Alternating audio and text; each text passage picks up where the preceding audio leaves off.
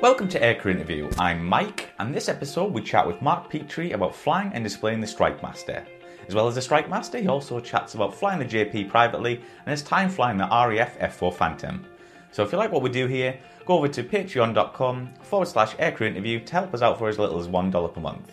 You can now follow us on Snapchat at Aircrew TV, and don't forget to visit us at aircrewinterview.tv for all of our other interviews. Thank you and enjoy. Join the RAF? I joined the Air Force in uh, September 1978. And what did you join as? I joined as an LTEC AD, an air defence radar technician. So how did you go from that to aircrew? Uh, to get to aircrew, I basically did two years as a radar technician, but I'd previously applied to join as aircrew. Um, got partway through the selection process, but was told I needed a bit more experience, which is why I joined up as airman uh, entry. And then uh, I applied to become aircrew about 18 months into my airman time and got very rapidly whisked off through Biggin Hill, and the rest is then my pilot career, really. So, could you tell us some of the aircraft you trained on? Initially, the very first thing I ever flew was a Chipmunk, de Havilland Chipmunk, um, which I flew at Swinderby for the Flying Selection Squadron, 14 hours, and at the end of that, uh, two of us were streamed off to go straight to Cranwell to start on the Jet Provost Mark 5. So, what was that like to fly? The 5A, which was uh, the first time I've ever flown a jet, was um, interesting, but as I didn't know any better, the training had me solo within about 13 hours. Brilliant. Well, you then moved on to the Hawk. Can you tell us about this? Yeah, the Hawk, uh, obviously, after we'd finished the training on the Jet Provost at Cranwell, sent to Valley on the Hawk, and it, the Hawk was still fairly new at that stage, which was great. Um, so that was 81 ish. Um, over the Valley, and it was like a real sports car of a machine. Absolutely wonderful. No one beside you, you could see out of either side.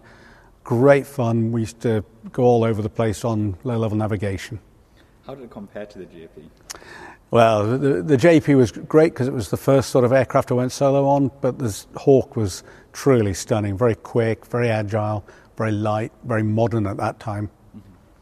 Mm-hmm. And then you were lucky enough to get uh, posted to Phantoms. Uh, how did you feel about this? Well, prior to the Phantoms bit, I actually went through Brawdy for TAC weapons, um, and whilst at Brawdy, uh, they basically we had to do air-to-air stuff, so air-to-air gunnery, air combat, but we also did a lot of bombing.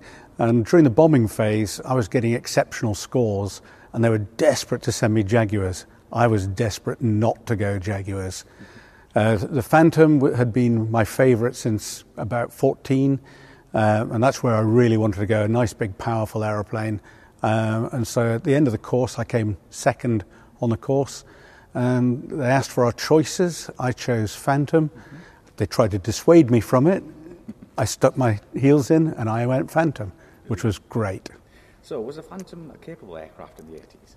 It was still very capable. In fact, in the 80s, we were just moving from the American Sparrow missiles to the BAE Skyflash missiles um, and upgraded Sidewinders. So, with the uh, fantastic radar on it and the good missiles, it, in the 80s, it was at really at its peak. So how did it fare in DACT against other NATO types? Well, that was always interesting. Against certain, I mean, at that time in the 80s, there were a lot of older aircraft still around, um, but the F-16 was still fairly new. Um, obviously, it couldn't out turn an F-16. F-15s, generally speaking, it could almost stick with an F-15. What we were good at there is the British tended to not follow the rules exactly as they were written, and the Americans always followed the rules implicitly. So, generally speaking, we could win. Yeah.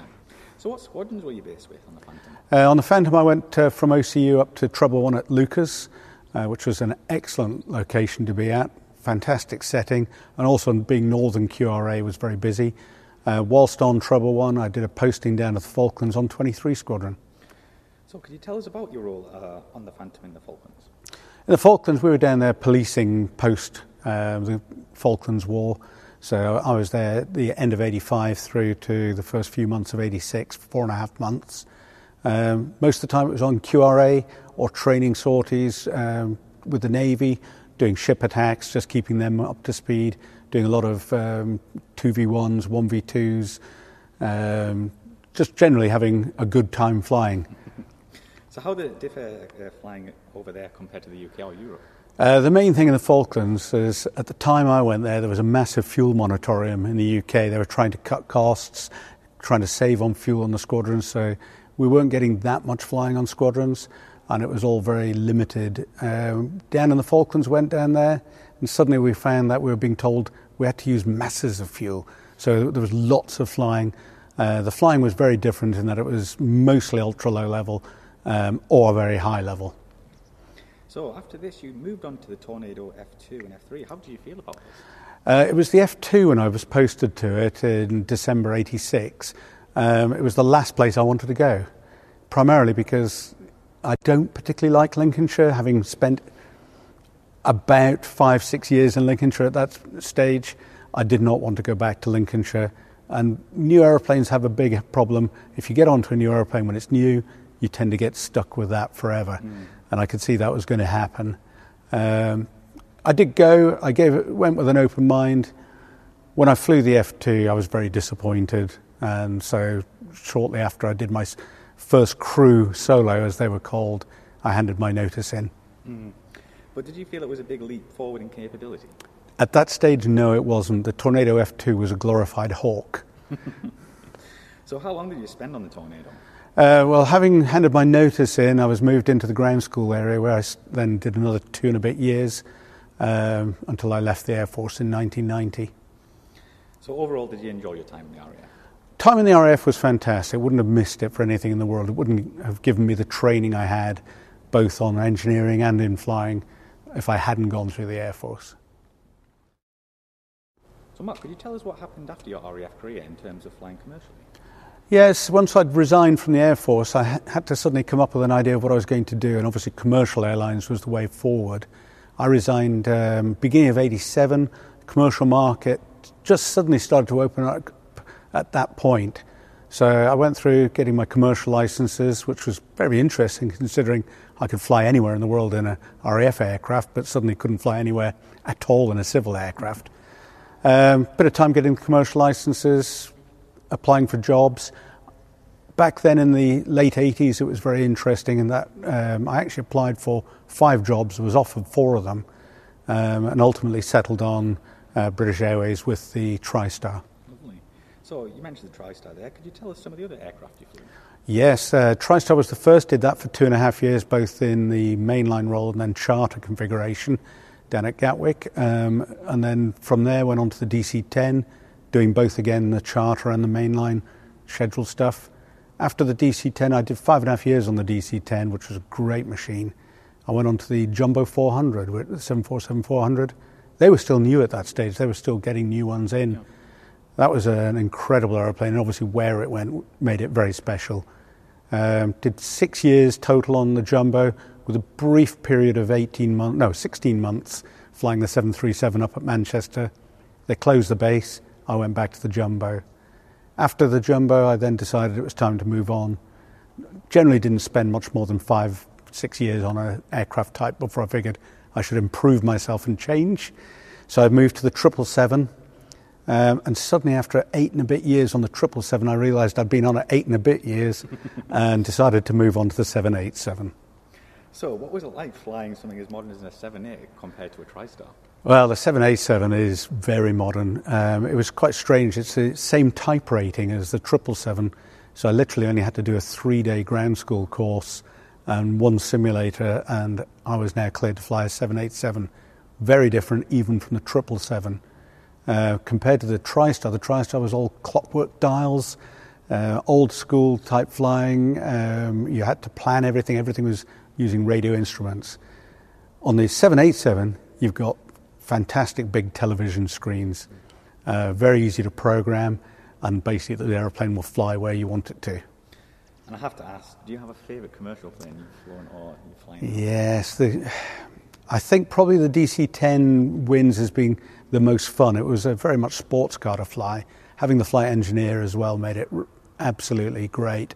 Um, that said, there's nothing nicer than flying a 747 visual flying around Africa.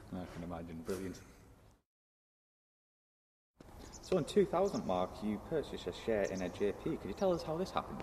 Yes, there was a colleague of mine who I'd flown with on the TriStar. um, and he was living up north up here, and he already had a share in the Jet Provost. But unfortunately, the CA rules meant that they had to have a nominated training captain. And the CA wouldn't accept either of the two people who owned it as they had no military experience. Uh, he talked me into it. He knew I had a couple of aircraft down at Shoreham. Uh, he knew I was moving north, so he asked if I would get involved. I came and flew the aeroplane. It actually flew really nicely. I'd never flown the JP3 in military service. Uh, found it very light and easy to fly. Uh, and then said, yes, I'd be happy to be their training captain, to which he said I would need to buy a share.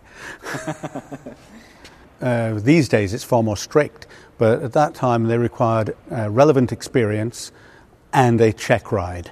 Um, from my point of view, I did a flight with one of the group owners, which was, if you like, my familiarization with the aeroplane.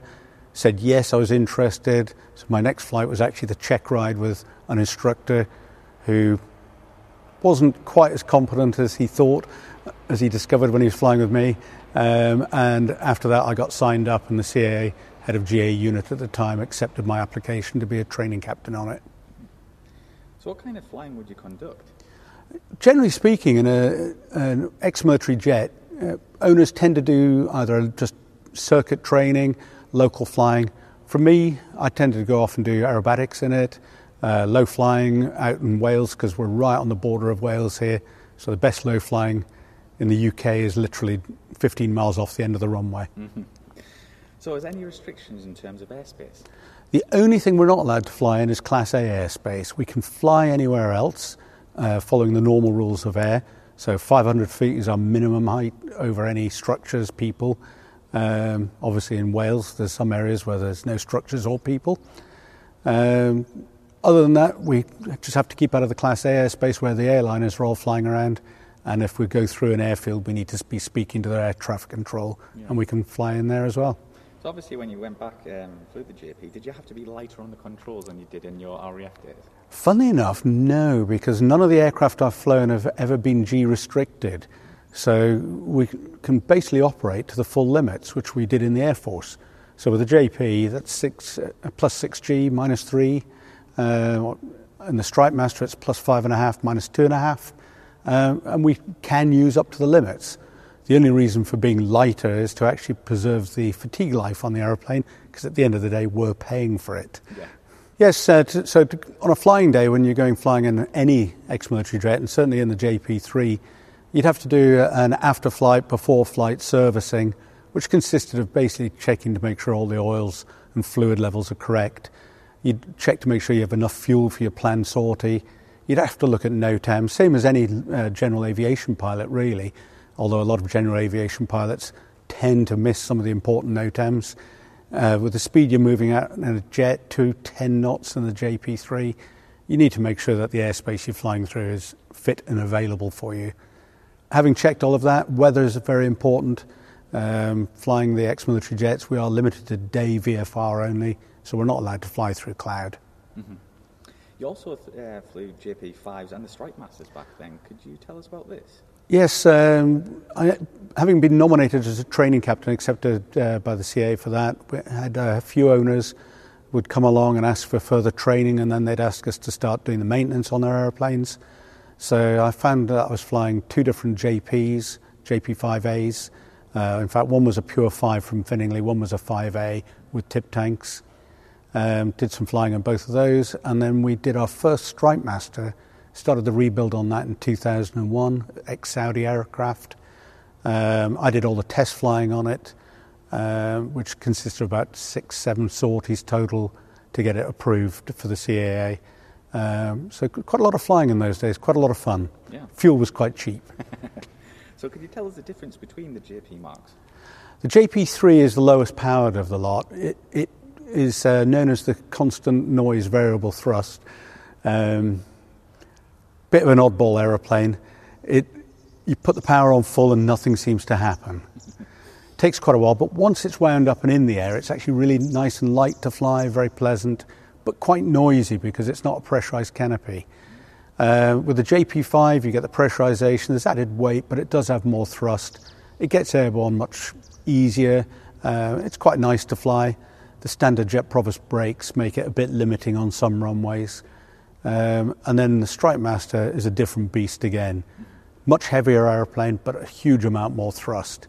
So suddenly, aircraft uh, can get in and out of runways you weren't doing before. Uh, the climb rates are excellent.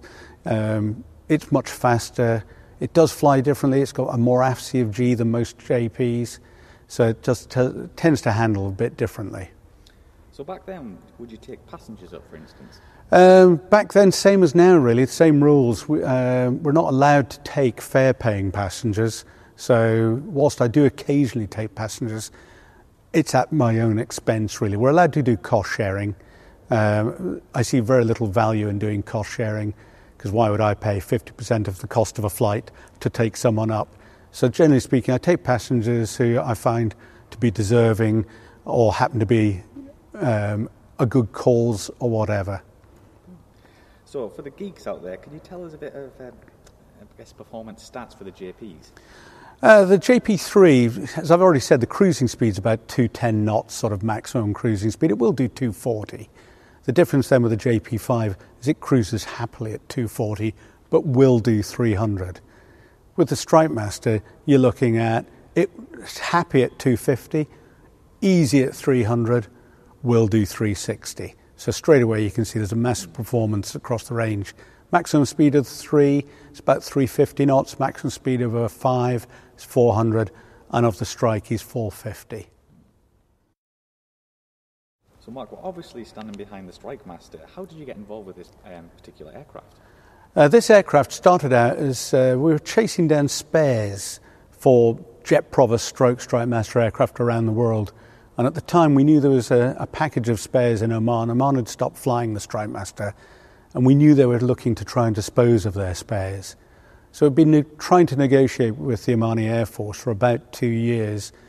And I was down in London, sort of end of November 2004, had a phone call from a gentleman I knew from the Air Force vaguely, Group Captain Jeff Brindle, and he called up and said, I'd best come out and have a look at the spares and my aeroplane, to which my response was, Aeroplane? I hadn't expected an aeroplane. Uh, the response to that was, Well, we can't let you have the spares without an aeroplane, and as we have the last one that was ever made, you can have that. Wow. So, can you tell us a bit about the Strike Master? What kind of aircraft was it in its military day? In its military day, it was very much a, a light ground attack. Uh, the Omani Air Force used it very extensively in the 70s uh, especially the early 70s. Battle of Mirbat is made famous by the book Stormfront by Rowland White. Very good read if anyone hasn't read it. Um, we had loan service officers out in Oman flying the Omani Air Force aircraft for them, defending Oman. A lot of other countries used them as light ground attack. They were also used as advanced trainers. This is before the Hawk had been built.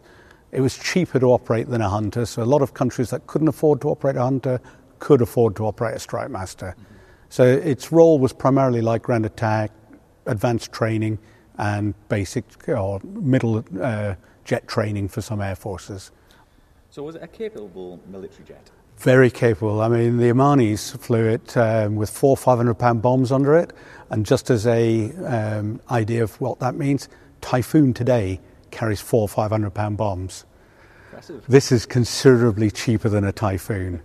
Um, the Omanis could carry 32 Sura rockets. It was always armed with two machine guns. Um, other countries would fit things like SNEB pods, so it could carry an awful lot of armament. So, can you remember your first flight in it?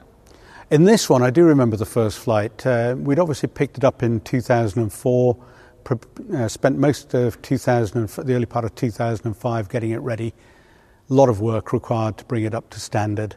Um, first flight was a case of getting airborne in the local area to see how it behaved. That's when I discovered the Omani still had it set up in roll for carrying four or five hundred pound bombs. It was incredibly twitchy in roll. Mm-hmm. So obviously we've just talked about it, but how did it compare to the JPs? Was it a, a big difference? Massive difference. Uh, you got a full power on the brakes in this compared to the JP5, where you would normally go to 90% on the brakes. You think, oh, well, that means it's not as powerful. No, the brakes are very different on this machine. So it's got very powerful brakes, and as soon as you release the brakes from full power, straight away you feel a kick and you realise it's got some thrust.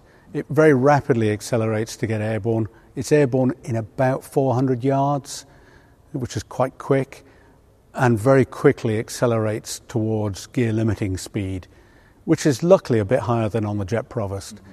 So very quickly you're at 140 knots. For noise abatement locally, we climb at 140 knots uh, until at least 1,000 feet, um, which means I'm usually 1,000 feet before the end of the runway. Whereas in a Jet Provost, I'd be lucky if I was three or 400 feet. yeah. So did you have to change the cockpit much? Uh, the only things we did initially when I uh, put it on the register um, I'm just trying to think. I know we didn't have to do any changes at all when we first, because all of its radios were civilian certifiable radios. So we didn't actually have to do anything other than put in an extra jettison switch. I'm surprised about that, actually. It was, um, the CA were very good. If you can prove the equipment is certified for civil use, you can keep it. Yeah. So obviously, many of us know you from the display circuit. How did you get involved with that? Um, the display circuit, I've been doing static displays in Jet Provost right from about 2001. So we got to know a lot of the display people. Um, I've been teaching aerobatics since about 91, um, mainly on chipmunks, uh, like the one I have in the hangar. Um, and I've always been teaching people to do aerobatics, both for display purposes and for competition purposes we were a bit disappointed with some of the people that were on the display circuit and what their experience levels. Um, and so, against my better wishes, I decided to get a, a, display authorization so that at least I could try and make sure there was someone out there who knew what was happening with the aeroplane. Uh, that quickly started getting me bookings. I um, started doing solo displays in 2007. Uh, 2007 through to the beginning of 2009, I flew solo displays. Um, and then in back end of 2008, I was asked if I would join a team, so I did that for one year. At the end of that, decided it was far easier being a solo display pilot, and so went back to solo display flying, and have been doing that up until 2016. So, could you tell us how you go about planning an air show? Yes, the planning has to start very much looking at what the aeroplane can do, what you don't want to be doing with the aeroplane, which is often based on safety reports. Um, so back in 2007, I used to have an inverted pass in my displays. Uh, we lost an aircraft uh, with one of my friends uh, flying it in 2009 uh, when he flew inverted, and the subsequent accident inquiry threw up an interesting comment from Rolls Royce of they knew the engine would, might flame out occasionally when inverted, but they hadn't worked out why. So at that point onwards, I stopped all inverted passes in the aeroplane because there's no need to do it. So the, the main thing is we don't do anything that's likely to jeopardize the aeroplane. Mm-hmm. So you start your display planning with that as the first and foremost thought. From there, you then look at what will look best on a standard display line of about a mile long, and you work out what maneuvers will fit in. The aeroplane isn't a high speed aeroplane, so there's no point trying to do high speed runs per se because that can be left to the likes of Tornado, Typhoon, F 16s. So you then look at what's the aeroplane good at. The aeroplane's very good at tight turns, keeping in front of the crowd. It's very good at rolling. So you start designing a sequence based around a rolling, tight sequence, trying to show off what the aeroplane can do. So with the strike mass having so much power and actually accelerating to its maneuvering speeds very quickly, one of the items I put in very early on was a slow speed pass, with the next pass being a loop. When I first uh, did my display authorization and the DAE who had to come and sit in and supervise what I was doing, and I explained to him this is what the plan was, he was a Hawk pilot. He couldn't believe that could be done until he was shown, and he thought it was quite amazing the performance the aeroplane can do. So the, the display builds up with what you know the aeroplane can do, what you're trying not to do, and thinking of the sights. From that, you then quite quickly come up with a series of maneuvers that you know will work, and it's then a case of trying to plan those maneuvers to give you a smooth flowing 10 minute sequence. Mm-hmm. And is that sequence, uh, the timings, is that due to fuel or is that just that that's just generally, generally speaking, airshow organisers don't want you out there hogging the show for the whole thing. People will get bored. So it's also a cost element because the longer you're out there, the more fuel you use. It is a very hungry aeroplane on fuel, far more so than a jet provost. Burns about 50% more than a jet provost. Wow. Um, so 10 minutes is a normal sort of display window. Um, you have to plan a display so that you can cut it short somewhere or maybe extend it by a couple of minutes. So whatever display sequence you have, you have to have a couple of maneuvers that you could throw in to extend it, or a couple of maneuvers you can use to take it down. Um, but 10 minutes is about normal. And you change the routine every year? I generally do. Um, a, to stop the spectators getting bored, and also to stop me getting bored.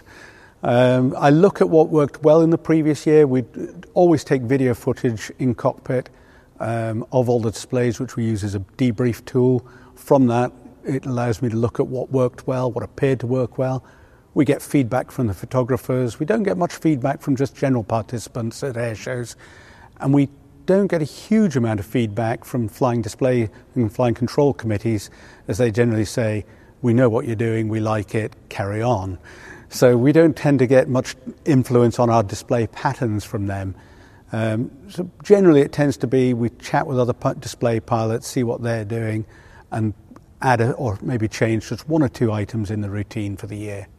So, do you have a favourite manoeuvre you uh, perform? Uh, one of my favourite manoeuvres, which the aircraft's really good at, is a vertical roll. Uh, just shows how different it is in power over the JP because everyone thinks it's just a grey JP. So if I come in for the final manoeuvre at 350 knots and pull into the vertical, I'm usually right at the top end of any display area, around five and a half, six thousand feet at the top of it. And with the smoke system, it leaves a great vertical column of smoke to leave with. So, talking about the smoke system, it's quite unique on the airshow circuit. Uh, how did you decide to do this? Um, very simply, um, we were asked by some of the organisers, could we put smoke to the aeroplane? And the answer is always yes, you can do anything, but it needs approval. Um, the smoke systems that had previously been used on Strike Masters we'd looked at and found they really weren't producing enough smoke. We were looking for something closer to what the Reds could produce. So we discussed with uh, suppliers of smoke oils, various other things, how to try and get a decent quantity of smoke. Um, it then required a full development and major modification approval with the CAA. I was very lucky. It was three and a half months and we got the modification approved. Brilliant. So when does your airshow season start? For us, the airshow season starts with training in about March, the first displays in about May, and then carries on through till September. So we start our training. In fact, this year we started training because I've taken on new pilots as we look to introduce the second aeroplane.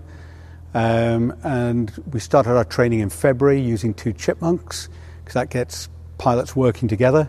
And I have the two chipmunks here, which makes life nice and easy. Um, so we do a workup in the chipmunks, get everyone working together in formation, plan our display that we're going to do, and then move on to the jets and start then the training in the jets. So, how many airshow sites would you display in a year? Um, 2017 was our busiest season ever. Uh, we had 34 individual displays. We were supposed to do 36, but two were cancelled. So, have you ever displayed with any other displays teams on the circuit? Uh, I have. Um, more recently, um, I've actually displayed with Richard Goodwin air shows. Uh, we do a little routine for the, I've done it for the last three years. Uh, some air shows quite like it. Uh, it's a bit different, suddenly finding a piston engine aeroplane on the wing of a jet. And Richard and I have developed a short routine which lasts about five or six minutes, which we tend to stick in between my display and his display. And the other display team I've worked with uh, is this year, because of trying to introduce the second Strike Master, as we didn't have the second Strike Master, I actually brought in uh, the Jet Provost display team and used um, one of their pilots and a couple of their aeroplanes as my number two, or on one occasion for a lead this year as well. Previously, I flew with Team Viper for one year. So, do you have any highlights for the 2007 season? Uh, 2017, the highlights I would say were probably Cosford with explosions um, and the, the T Mark 52 that we borrowed. Um, that was a very interesting display. Challenging weather conditions, very windy on the uh, day, so it made it uh, quite challenging for me to fly in formation on a much lighter aeroplane. Uh, the explosions added a new element to it, and we're looking at doing that at a few air shows, uh, hopefully in 2018. Yeah, so just speaking of that, what does the future hold for yourself and the Strikemaster? Uh, the future is looking quite rosy for us. Uh, there's very few ex-military jet display teams around now. Um, unfortunately, 2015 and Shoreham caused a massive shake-up in the industry. It's meant that a lot of the ex-military jets have now stopped flying or moved abroad, um, and it's meant very few people are willing to take on uh, ex-military jet uh, teams at displays. And because I've been doing it for such a long time, I'm a known quantity. Uh, I've been able to then approach organisers and bring in a second aircraft, and we're bringing in an aircraft that's in the 1972 Omani Air Force colour scheme. So that'll be quite nice. Um, we've got a, the pilots are trained up now, so we're planning on doing quite a few more pairs displays, and we're going to stick another little gadget on the aeroplane for the 2018 display season, which should prove interesting. Can you tell us? Uh, you'll see it in 2018. So overall, do you enjoy flying the Strikemaster? The Strikemaster is awesome to fly. So Mark, do you have any hobbies? Yes, I do. Funnily enough, uh, I like diving. So do you have a favourite aircraft you've flown? I've got to say that my favourite aircraft is probably the Chipmunk. It was the very first aircraft I ever flew myself, and I still fly them today. Is there one you wish you could have flown? That's a tricky one. Um, probably would have liked to have flown the F 15. And where can we find you online? Online, we have a couple of options. Uh, we have a Facebook page, Strike Master Display UK. Um, we've got quite a few followers on that. All of our airshow footage goes on that. And we're on Twitter and Instagram as Strike Display UK. And the final question Do you ever get sick of talking about aviation? Not at all. Thanks very much for listening. We hope you've enjoyed this episode. And if you like what we do here, don't forget to head over to patreon.com forward slash aircrew interview to help us out for as little as $1 per month. Thank you and see you soon.